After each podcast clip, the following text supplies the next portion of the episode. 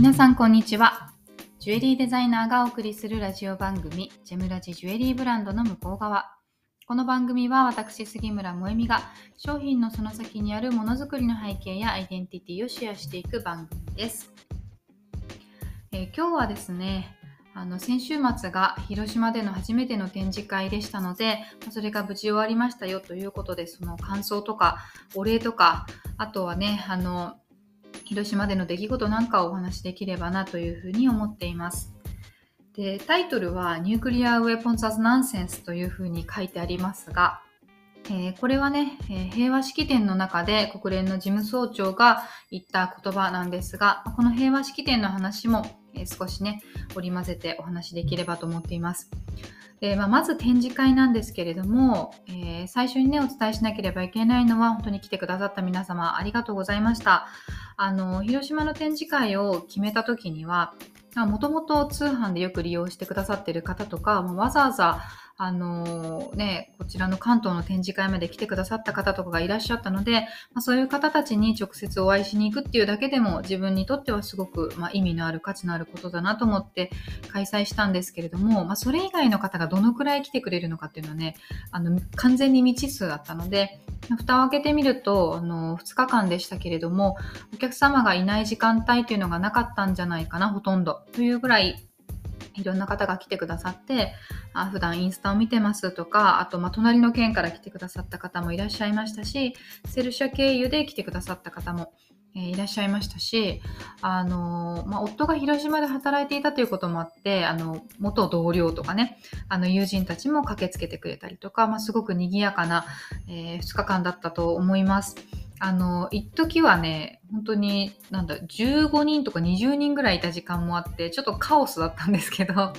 ね、その時間帯にうっかり来て くださった方は、あの、私があの、あんまりお話しすることができなかった方もね、残念ながらいらっしゃったんですけれども、まあ、それでもやっぱり関東とか関西、都市圏で展示会をするよりは、ゆっくり接客をさせていただけたなと思うので、あのまあ、この感じで、えー、やっぱりね、広島は毎年やりたいなというふうに思いました。で、会場も、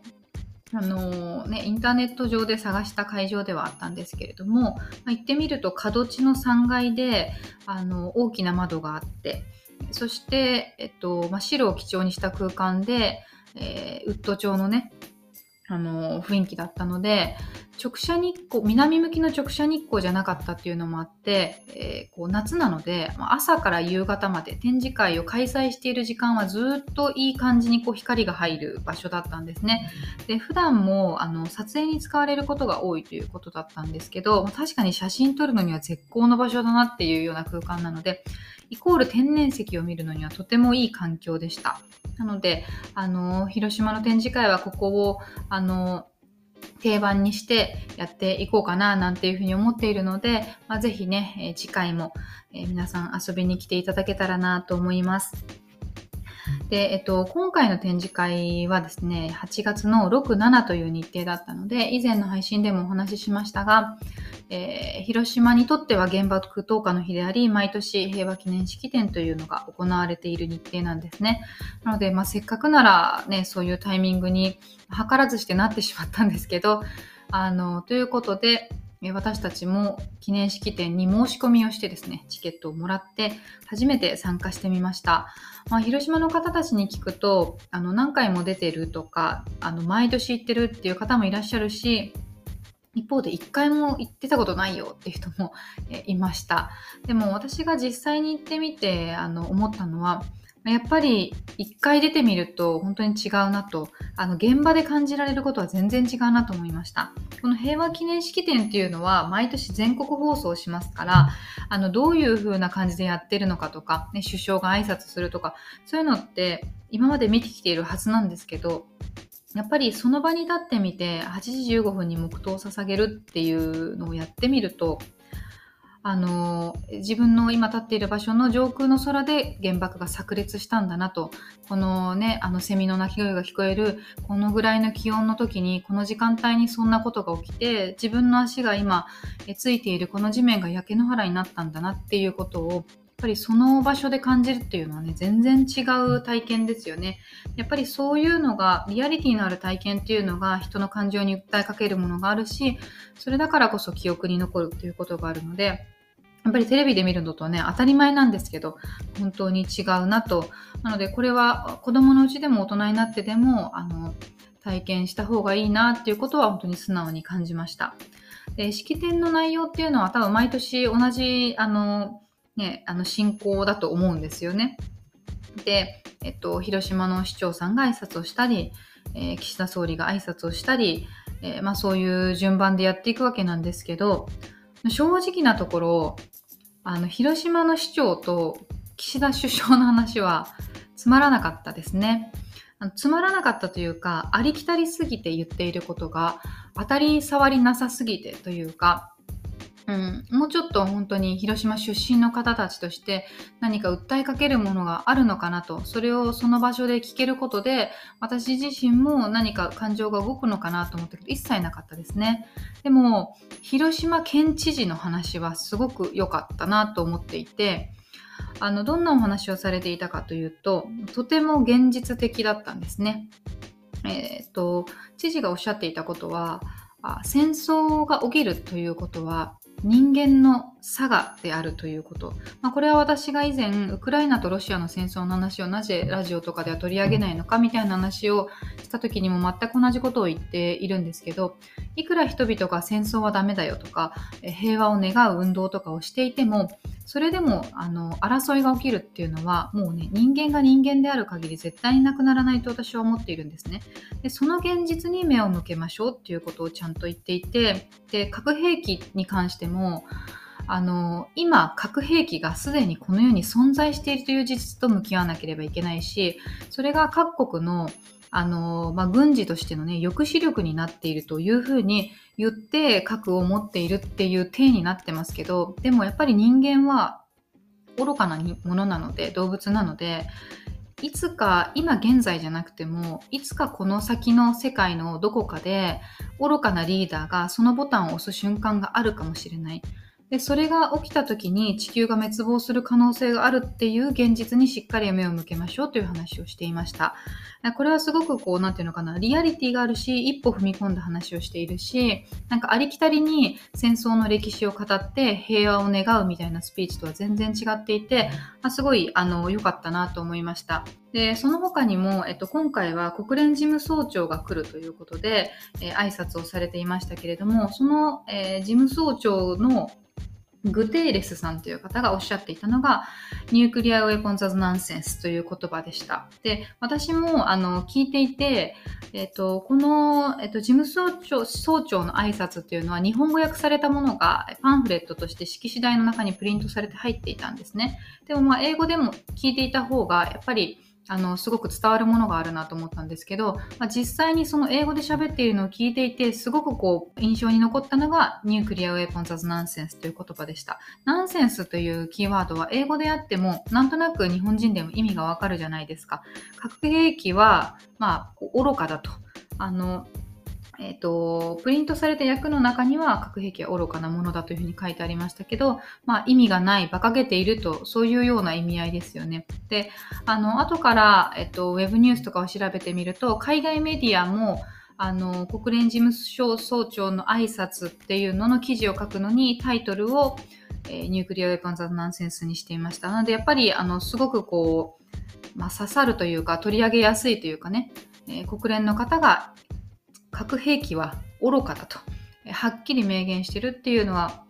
あの、まあ、大きかったのかなと思います。国連という団体について、事務総長という役職については、まあ皆さんいろいろなね、あの、思いがあると思いますけど、でも言っていることはその通りだなというふうに、あの、思うんですよね。で、あの、私、この、えっと、式典の次の日に、まあ、その日はもうすぐ展示会だったので、また次の日の朝に原爆の資料館に行ってですね、資料館を本当に30分しか時間なかったんですけど、見てきました。で、まあ、資料館2回目なんですけど、あの今までの戦争の歴史というのを見るというのもとても大事なんですけどその中にあの核兵器の現在というのを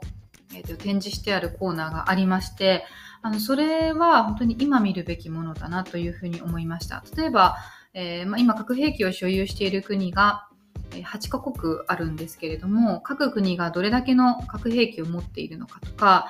どういうふうに核兵器が流通しているのか。例えばパキスタンが核兵器を持っているのは、えっと、闇のマーケットがあってそういうところから買っているから流通しているんだよとか各国が核実験をしているのも、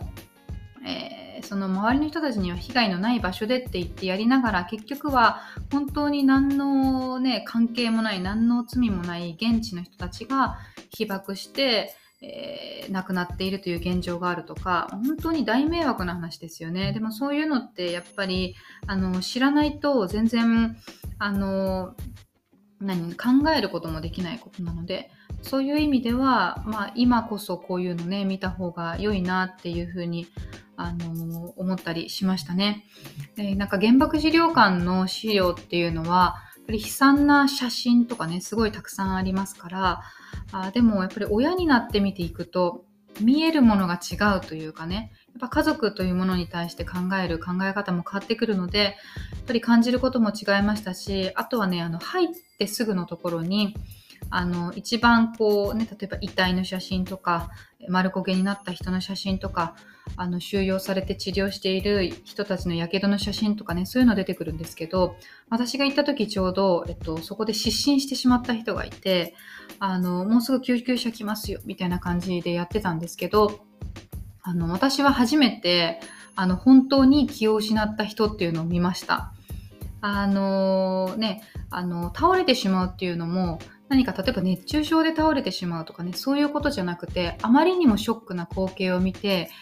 気絶してしまうっていうのが人間本当にあるんだなって目の前で見てやっぱりそれだけ非常にあの悲惨な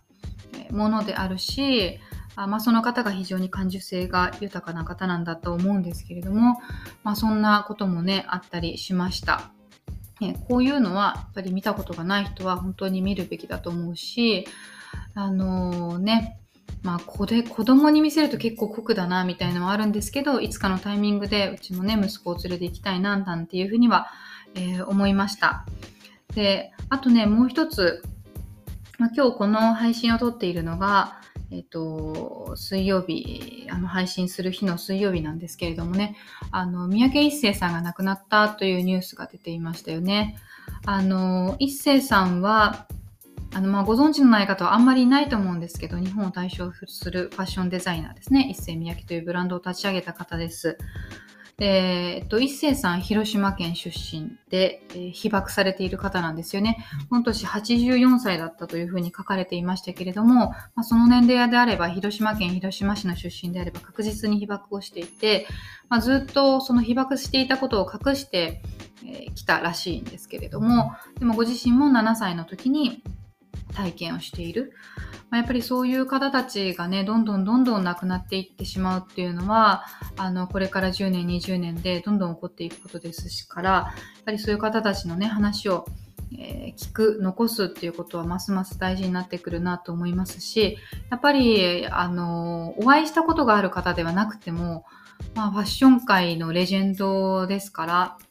ね、あの、少なからず私もショックだなというふうに思います。こうやって時代は変わっていく、どんどんどんどん先に進んでいくっていうことですけど、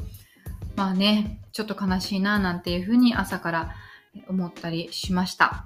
まあそんなわけで、ちょっとね、最後は若干暗い話になってしまいましたが、やっぱり広島っていう場所は他の地域と違う、えー、その、なんていうかな、感じることがたくさんあるなというふうに、えー、思いましたので、まあ、ぜひ行ったことがないという方はね、行ってみていただけると何か学びになることたくさんあるんじゃないかなというふうに思います。えー、それでは改めて、あの広島の皆さん、本当に来てくださってありがとうございました。タイミングがね、合わなかったという方もご連絡いただいたりしていたので、ぜひ次回は、えー、タイミングがね、良い時に開催できればなというふうに思います。えー、それでは今日はこの辺にしたいと思います。また次回お会いしましょう。